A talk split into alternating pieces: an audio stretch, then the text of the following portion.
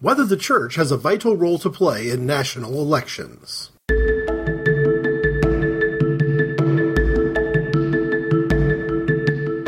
What's she gonna do then? Well, that's what I've been sitting here contemplating. First, I'm gonna deliver this case to Marcellus. Then, basically, I'm just gonna walk the earth. What you mean walk the earth? You know, like Caine in Kung Fu. Walk from place to place, meet people, get in adventures. And how long do you intend to walk the earth? Till God puts me where he wants me to be. And what if you don't do that? If it takes forever, then I'll walk forever. Welcome to Walk the Earth. I'm Greg. Quickly, right up front, let me just say that Walk the Earth can be found on Facebook with its own page, and the inappropriate conversations can be found there as well. And one of the things I want to do in answering this question about really the role of politics plays within the church is to refer people to both of those pages. In particular, the Walk the Earth page, I've made it easy by putting a handful of recent posts out there that help us look at this question of the role politics may play, if not in religion, at least from the pulpit, because I think that there's it's not just as, as, simple as saying yes and no. It's not a good versus bad, at least not with a clear black and white distinction to be made. There's a fine line, and I intend to make it today. But before I do, I mentioned in the last episode of Walk the Earth that I was going to talk a little bit more about joining a church because the show itself is going to need to morph a little bit from being about seeking a new congregation and perhaps a new denomination by leaving a church behind, one that had lost its way, to now we've joined a church. And the church we've joined is called Harmony Springs Christian Church. Now, this church has an interesting and slightly different approach to the membership process that I found interesting and decided I wanted to share when I recorded the previous edition of Walk the Earth. Now, I say that it's a little bit different, but it's not altogether inconsistent with the very first episode of Walk the Earth, in that I talked a little bit about a normal order of worship and among other things, at least by my recollection, I hope I included, is that moment of membership where somebody pledges to support the church with their prayers, their presence, their gifts, and their offerings. So, presence in the sense of being there. Praying is what it is. Gifts is giving. That's, that's the financial part of it. And service. So, even if somebody you know, doesn't have a mature prayer life, doesn't have a lot of financial resources, is limited in the way that they can show up. So maybe their work schedule means they can only be there one out of every three or four Sundays. They can still give in the form of service. They can still play a part by helping deliver food to people who are indigent or things of that nature. There's lots of ways that you can be actively invested in the church. And the four that I was used to from the United Methodist tradition was that concept of prayer, presence, gifts, and service. At the church we just joined, we received a card called My Investment in 2015, and it comes out with the word thrive is the way they've done it. They've taken the word thrive, used the initials, and talked about the concepts of tithe, heart, resources, involvement, vision, and energy. And I want to talk a little bit about it because I want to kind of emphasize that the financial giving is not the only, and perhaps in some situations, not even the primary way of being invested in a church. And the language that we hear isn't so much about being a member of something, but being part owner of something. Here's kind of what the top says when it comes to tithe financial giving. This represents my financial intention for the coming year, 2015, in response to God's call to generosity. I realize this is an estimate of giving and that it may be adjusted at any time. And so there's a couple of check boxes. I'd like to start giving to Harmony Springs for the first time. This was the answer we gave as members. Actually, no, we picked the next one because we've been giving as visitors. So we said, I want to continue to help the church to move from surviving to thriving, so I'm going to increase my giving. And of course, it's a little bit easier for uh, visitors who are regularly attending to increase their giving by becoming members, if only just by attending yet even more regularly. But it also says that acknowledging your gift to the church has committed you to praying regularly for individuals in the congregation, by keeping your giving and your intention of giving confidential, and by vigorously putting your giving to work effectively by ministering creatively, nimbly, and wisely. This is a church we're attending where they put a little stock into sustainability, things like recycling, for example, not having a bulletin. I mentioned early on in the church search that I wouldn't at all mind finding a church that wasn't printing so much paper every single week, and the church we have joined is one of those churches through the use of overhead projector and frankly through the use of simply the lead, the leadership of a worship leader. Not necessarily that important to print a whole lot of paper every single week that is used once for that one hour or so and then discarded or hopefully recycled. The next one after tithe is heart. And here it simply says, My heart is dry. I need the church to pray for me this year. And then gives a place where you can ask for anything specific from a prayer request. But there's also the choice to say, My heart is full. And I'd be happy to either offer meditations and prayers on the church prayer line, personally pray for somebody struggling with something, regularly pray for the ministry of the church, or have you send me prayer concerns on a regular basis via email or even phone. So there's the heart section. The resources section uh, seems obvious to me. It's either I have skills that others could benefit from and I'd like to share them, and then a place to list out what they are, or I'd like to hear more about and or participate in a work mission adventure. Let me know when they are happening. So there's the resources answer. Under involvement, there are several choices. I want to take my ownership in the ministry of Harmony Springs by giving my time. I would like to hear more about and or participate in things like committing a Sunday to the setup and teardown. Remember, this is a church that doesn't have a regular building, so every week there's a process of setting up a worship area and then taking that back down again, including the, the music section. There's also the notion of participating in public prayer on Sunday, being a welcomer or a greeter, uh, helping to clean up uh, some coffee mug washing, for example, preparing communion or serving communion, or engaging in children ministry, being part of the choir, or being a musician, all those sort of ways on Sunday. But then also during the week, they've got groups, and some of these I'm not firsthand familiar with, so I'm just reading them as they, they appear to me. The Environmental Green Team, Home and Hospital Visiting, Mission Trip Planning, Community Engagement, and examples there like parades or other events, facilitating adult classes, helping with special services, uh, bringing communion or assisting in baptism, the 55 and older uh, activity group, things of that nature in terms of how to be involved. The assumption is that somebody who comes in with a huge giving from a tithe perspective would still be expected to answer the rest of these questions. And maybe in some of them there'll be more engagement than others, but a full investment, a full sense of ownership in a congregation and its mission involves not just money, I guess would be the way I would word that. The last two are vision and, in, and energy. Under vision is either I have a vision for ministry that expands Harmony Springs' mission to bring wholeness to our community, and I'd like to talk to somebody about it, or I need guidance to see my place in ministry at Harmony Springs. I'd like to complete a spiritual gifts inventory to help me identify my God given gifts. And then finally, under energy, also two choices there, at least from a checkbox perspective. I wholeheartedly support the ministry of Harmony Springs and will share my love of Harmony Springs with at least one other person this year. Thanks to this podcast, I was able to check that box and check it emphatically. On some level, I'm sharing my experience and my support for Harmony Springs with a way more than one other person this year. Although I will grant that there aren't that many people I'm sharing with who would be able to come and visit with me. But I'll say this I said it a couple of episodes back. For the first time in a very, very long time, I'm part of a congregation now where I would be uh, less worried, perhaps even very pleased, to invite an out of town friend or guest to experience worship the way this church does it.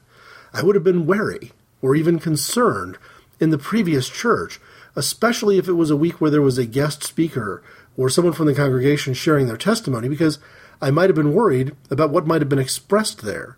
As we get into the main question we're looking at on this particular episode of Walk the Earth, it might be easy for me to make that clear.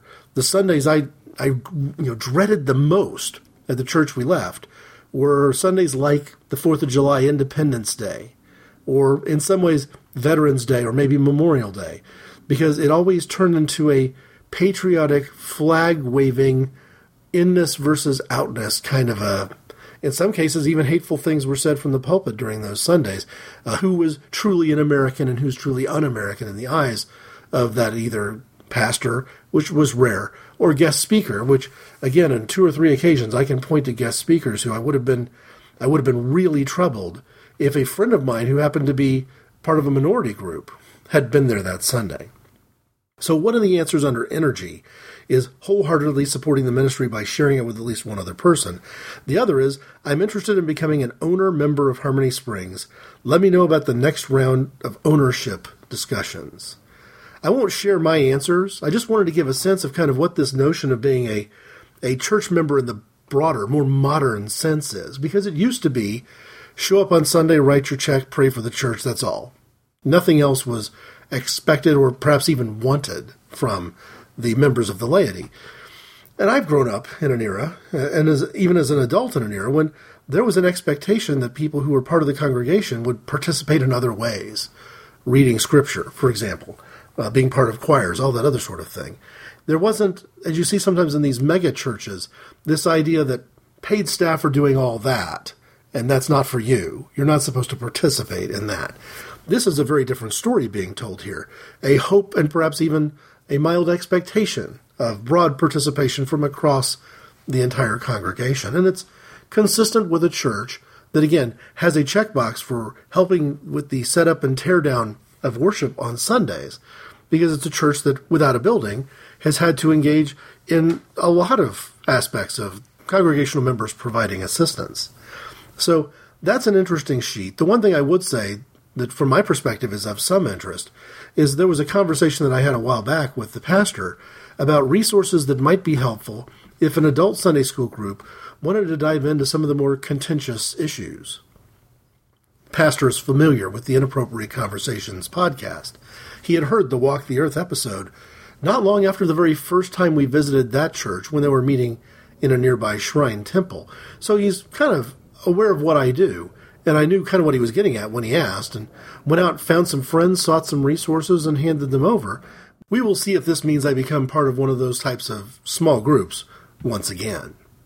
To get back to our question, though, whether the church has a vital role to play in national elections seems a little bit bigger than just what is the local church's idea of complete community involvement. For one thing, I asked the question specific to national elections and I do so because of some of the articles that I've recently shared on Walk the Earth, many of which had been previously shared on Inappropriate Conversations. One of them referring to the concept called Pulpit Freedom Sunday, or Pulpit Freedom Sundays, and the other one, just this past weekend at the time I'm recording, uh, something called I Stand Sunday, or I Stand Sundays. So, at the time I'm making this particular recording, trying to answer this question, I am less than 12 hours away from casting a vote in the November 2014 midterm national elections. This is not the place or the time for me to talk about how I intend to vote. It's a careful, considered plan, and I intend to go in, wait and uh, however long the line is, and execute to my game plan in terms of who I want to vote for. It's not always for me about voting for the winner. There is an inappropriate conversation show called Elections Are Not Horse Races it kind of talks through that idea of it's okay to vote for somebody you feel has no chance to win.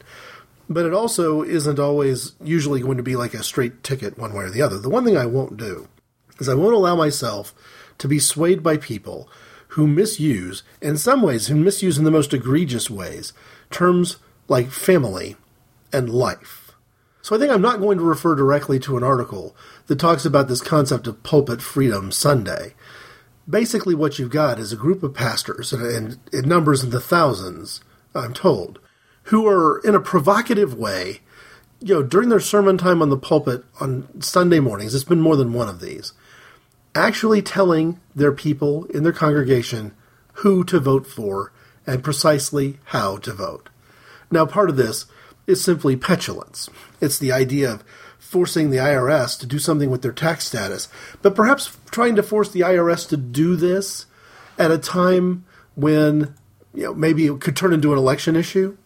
I personally think that if the IRS takes action against the 1500 churches or so that have done this, that they wait and do it near the end of the year, at a time perhaps more appropriate for for what we consider to be a tax season or an audit season.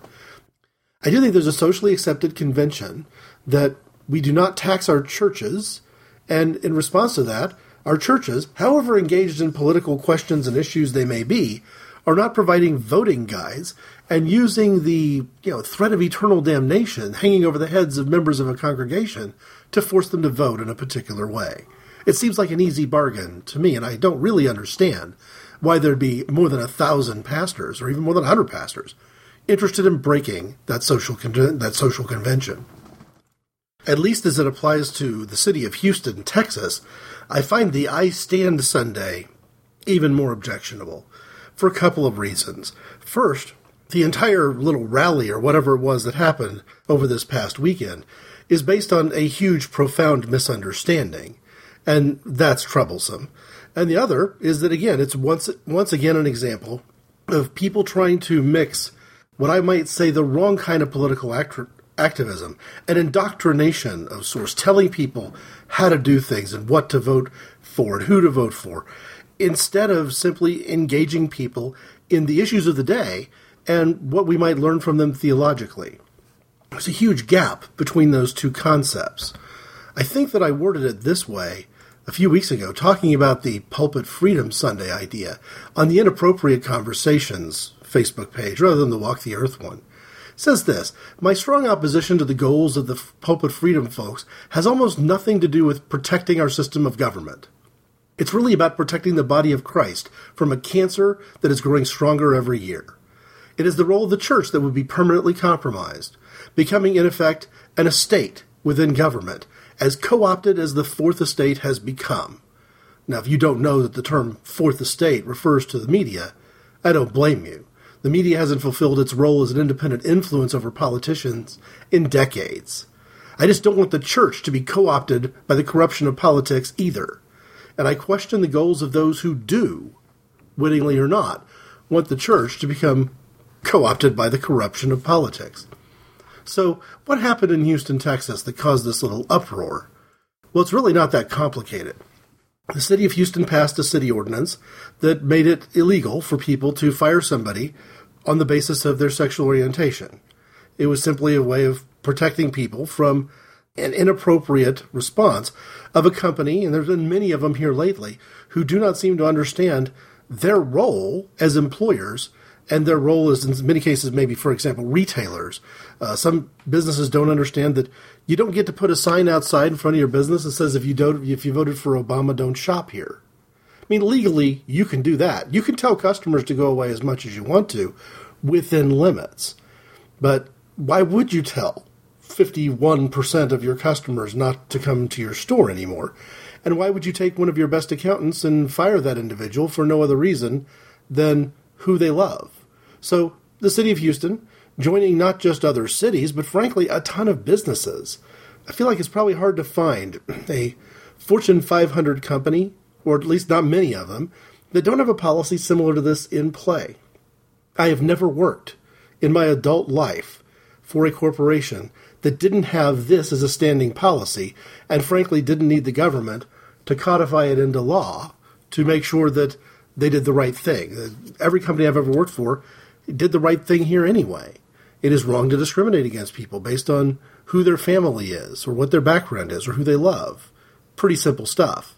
But there was a group of churches in Houston, Texas, who objected to this law and sought to pull together a petition to force a public referendum, to put it on the ballot, and hope that a majority of Houston Texan citizens would vote in a in maybe a prejudicial way, perhaps even a bigoted way, depending on how you look at it. And they didn't they were unable to round up the right number of legal signatures. There's an irony here. The same sort of politically conservative mentality that has passed laws in the state of Texas, recently upheld by the Supreme Court, in fact, that would restrict voter participation to people who didn't meet a fairly high standard of identification and registration well, that same logic would restrict the gathering of petitions and the certification of those petitions. So, at the same time that perhaps a Republican led legislature in Texas was trying to pass laws to make it harder for some people to vote, it also made it harder for this group of churches to get the right number of signatures certified. But the churches were unhappy with this answer, and they chose to sue.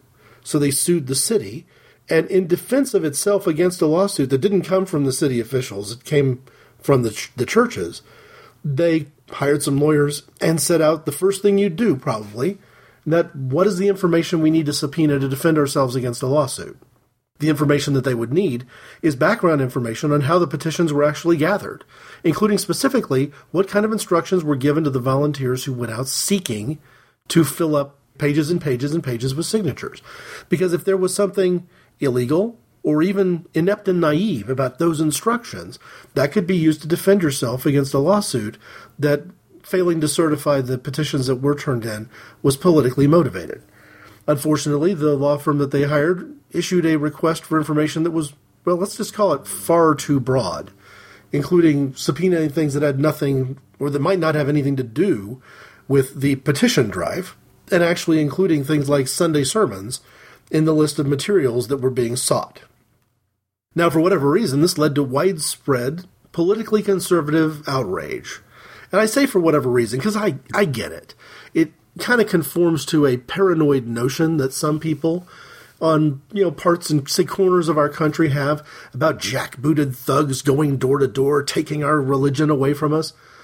But really, this was kind of just a big misunderstanding prompted by the fact that a group of churches sued the city. I'll come back to why the lawsuit was in a minute. I'm going to try to downplay it some because I don't want this to be an inappropriate conversation show. I just want to make a distinction between maybe the right way and the wrong way for the church to engage in political activism.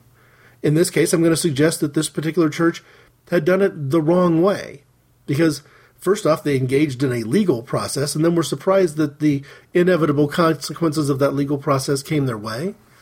But second, I was genuinely confused by their response. I have some pastor friends. In fact, I have probably more pastor friends than your average person, I would guess. And some of them were saying, you know, that this was an outrage, that they were they couldn't believe it, they were aghast, they were opposed. I, I said, you know what, guys, you know me well enough to know that on a few occasions in my past, I have stood up during a worship service on a Sunday morning and as a lay speaker spoken to the congregation during that time of sermon or message. In other words, just to use a little shorthand and cut to the chase, I have given a sermon before on a Sunday morning, and it wouldn't bother me for one second in fact, it would more than just not bother me. I might actually be in some ways weirdly pleased if city officials wanted to subpoena a written con- you know, transcript of that message and read it. First off, any message I've ever given on a Sunday morning was given in a public place to presumably a public gathering. Now, I was part of a mainstream Protestant church. Still am part of a mainstream denomination, I would say. There's no secret handshake. There's no super secret codes whatever I said from the pulpit, I would have been, again, delighted if the mayor had shown up to hear it, and I would have been equally delighted if the mayor wanted to read about it later. To me, that's almost evangelism, right? Somebody that you view as being your political opposite or perhaps even political enemy wants to read your words. There's no threat there, there's no threat of harm there. And in fact, it even provides you a measure of protection if your paranoid fears are true. Here's what I mean. Nothing bad happens because the mayor wants to read your sermon for the last handful of Sundays. But what if the mayor is, as you describe, a dangerous person with an agenda? And now all of a sudden, you're being, um, you have a uh, speed trap at the end of your street that stays there for days or weeks or months. Or suddenly there's pending road construction in front of your place of business, where the city has used the orange barrels to cordon off the entrance to the, the at least the most logically available entrance to your business place, impacting your ability to reach your customers. And especially if seemingly no construction ever comes from it, if you get you know a sudden unexpected audit, especially if it was driven through the city officials in this case rather than through the federal government, if things like that start happening after they have subpoenaed and read your sermon, well, now you got a pretty good case for harassment. You've got a pretty good case for retaliation. You're at least in better shape than you would be if you were just receiving this unfortunate set of events and you couldn't tie it to anything. So, in some ways, the fact that the mayor has asked for your Sunday sermon messages in transcript form and read them gives you an almost additional layer of protection against whatever a politically motivated person might do. I don't consider this to be some gem of unbelievable wisdom. I'm humble when I say that this seems kind of obvious to me. But when you're looking to be persecuted, it's not hard to find it. And when you're looking to try to understand what's going on in the other person's mind and heart, it also can be equally relatively easy to find it. It all depends on what you're looking for. And as somebody who's spent a lot of time walking the earth and seeing the gospel message shared from a variety of different congregations to a variety of different congregations and in a variety of different ways, I can say that Jesus would tell us to turn the other cheek, walk the extra mile, walk a mile in the other person's shoes. If they demand your coat, give them your shirt as well. See things from their perspective. That is how Jesus would choose to do it. And more than just a couple of pastors, I think, completely missed that boat. In addition to not understanding that this I Stand Sunday is misdirected entirely because it isn't the persecution that it's described. In many ways, the city, again clumsily, was trying to defend itself against a lawsuit initiated by those pastors.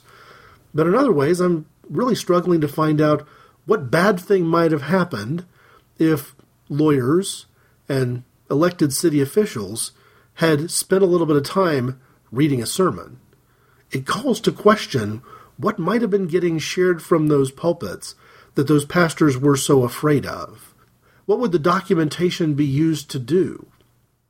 And perhaps it gets back to this distinction that we might make about the right way and the wrong way to speak political words from the pulpit. A pastor I feel pretty close to said, hey, you know what? He, he'd be worried because he has politics in almost all of his sermons, that you can't share the gospel message without dipping into an area that might be described as political. My answer that was, so what? Yes, Jesus tells us to feed the poor. In a lot of places, that would be viewed as an extremely political and perhaps even controversial worldview. So, yes, to some extent, the pulpit is the appropriate place for having these sort of conversations. But Pulpit Freedom Sunday was about the idea of telling people how to vote, who to vote out of office, what to do. And in some cases, if you don't do as I say, as the pastor leading this flock, then you're likely to be, you know, damned eternally. So, being able to threaten people who do not have a mature understanding of the gospel message with the threat of eternal damnation and the fires of hell is a fairly inappropriate use of political communication. Now, I was for many years part of the United Methodist Church, and the United Methodist Church has strong opinions about gambling, but I don't recall ever hearing a message where the pastor said, vote no on this particular gambling issue, or I won't serve you communion anymore. But it's not that hard to find, say, Catholic or Lutheran congregations where that kind of threat is real. Vote the way I want, or I won't be serving you communion anymore. So that's the wrong way to do it. What is the right way? Well, I've got a post that I shared up there called Band Aids Aren't Enough. It was written by Roger Wolsey. If I'm not mistaken, Wolsey is also responsible for the Facebook page Kissing Fish, and I've shared many things from Kissing Fish's site before. I think it raises the right kinds of questions. And in this, it's almost a election Sunday type of. It's almost a sermon, in fact. He shares a message that he wrote and delivered to the people of Heritage United Methodist Church in 2004, a church in Colorado. And he pretty much goes on to quote the kind of passages you might quote if your perspective was somewhat more progressively liberal the book of Amos in particular, at some length. But his message did not at any point tell people what they had to do inside that voting booth. In many ways, it simply quoted both scripture and statistics to give people a sense of where we as a church were falling short. And I would say falling short both in following Jesus, but also following, falling short politically. Examples uh, every day, approximately 29,000 people in the world die of hunger or hunger related to diseases.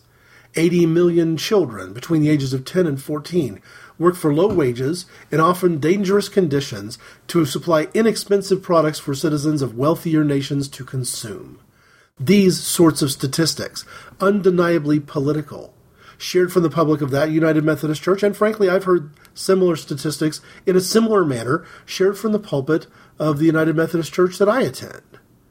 These are not problematic messages. That's a good use of politics from the pulpit calling people's attention to things where our attention is not naturally perhaps drawn to be, and asking questions for us to consider, where your own conscience or the Holy Spirit will guide you on what to do on voting day. You don't need the pastor to tell you that. You don't need a Sunday school teacher either to tell you that. Your own conscience or the Holy Spirit, as a Christian, will tell you what to do on voting day. But the pulpit is a very appropriate place to call the information forward and to give people things to think about and meditate upon and consider. So let me double back to the Houston, Texas story just briefly to ask the question that I, I almost asked but didn't quite ask. I wanted to ask. When all the blood was running high on the question of whether or not the you know city government in Houston had overstepped its authority, well, it, it had. Its lawyers had made a mistake. The city announced that when they heard the feedback loudly and clearly, and they, of course, since retracted those subpoenas. Of course, the I Stand Sunday events went on as scheduled because it's the wrong kind of politics. Uh, you can't pass up an opportunity like that if you're a political activist, even if it was all based upon a complete misunderstanding. To me, the question I wanted to ask was the core question. So if Walk the Earth is going to get a little bit political, maybe it gets a little bit political right here. You're a pastor.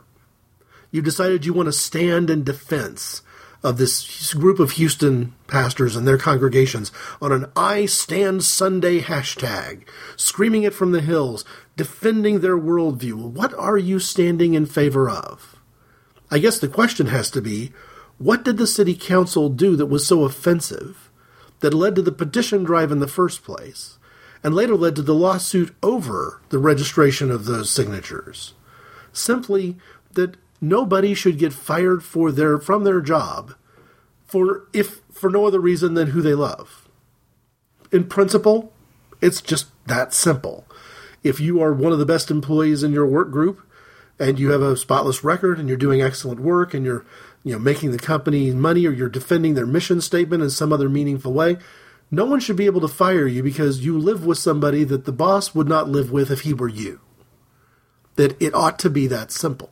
And the concept is that we shouldn't be discriminating against people based on their race, their gender, their color, their creed or their religious beliefs, or their sexual orientation.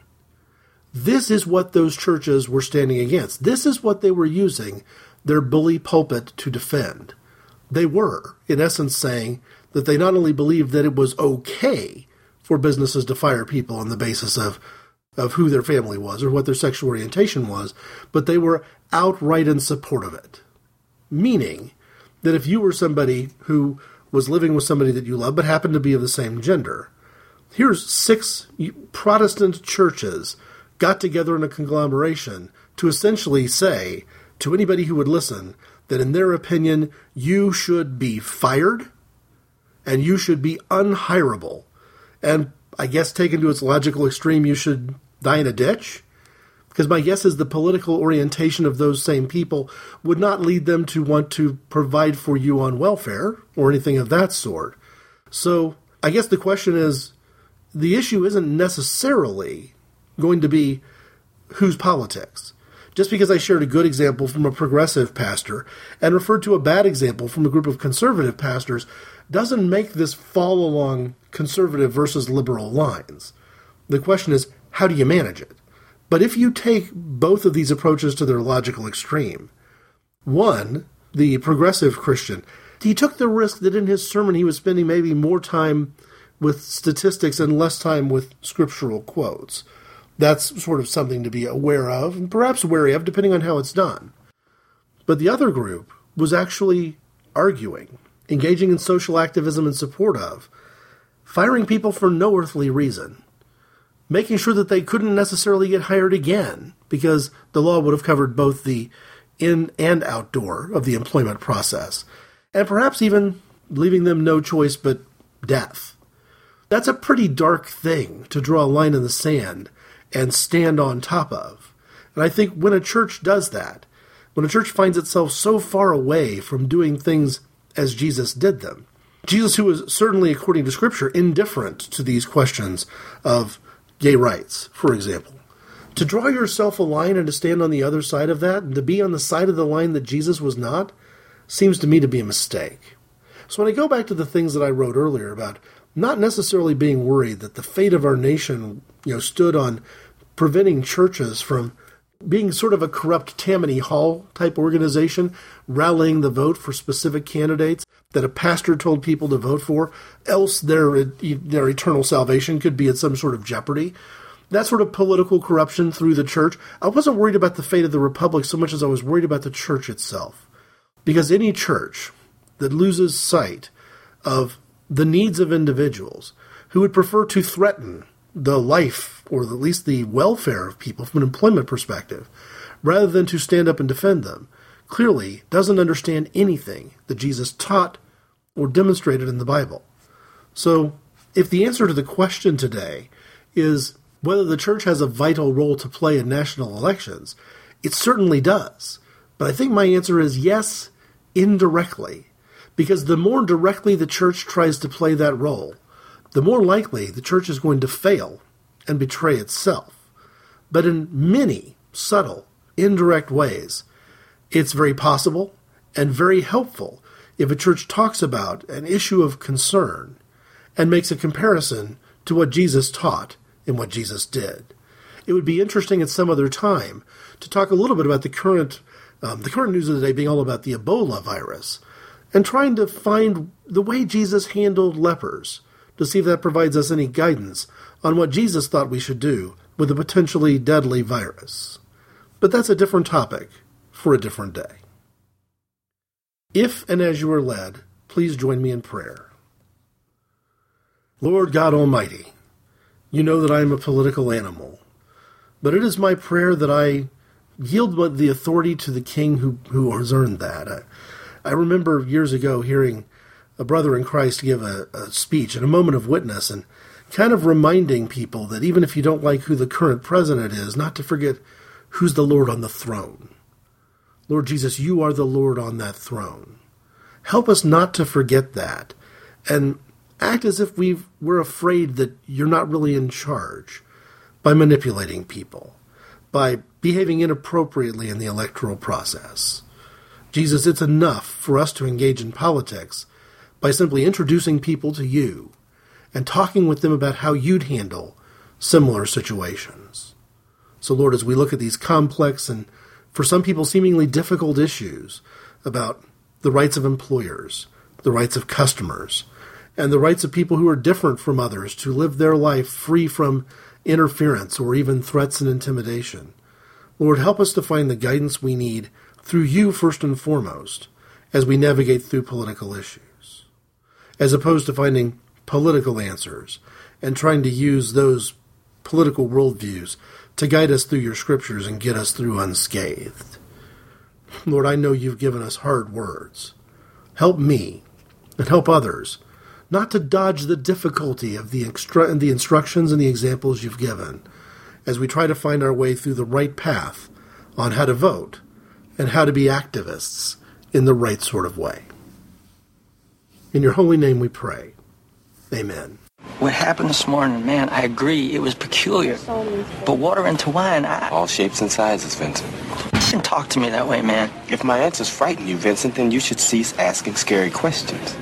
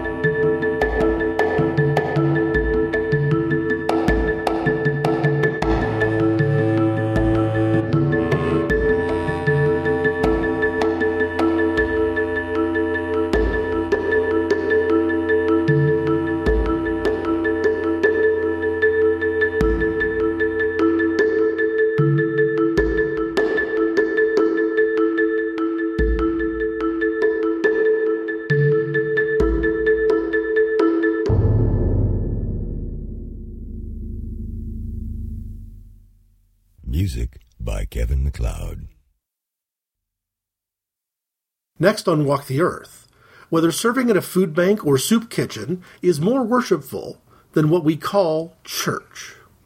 Thanks for listening.